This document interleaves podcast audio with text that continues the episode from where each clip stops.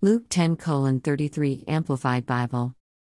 33 But a Samaritan, foreigner, who was traveling, came upon him, and when he saw him, he was deeply moved with compassion for him.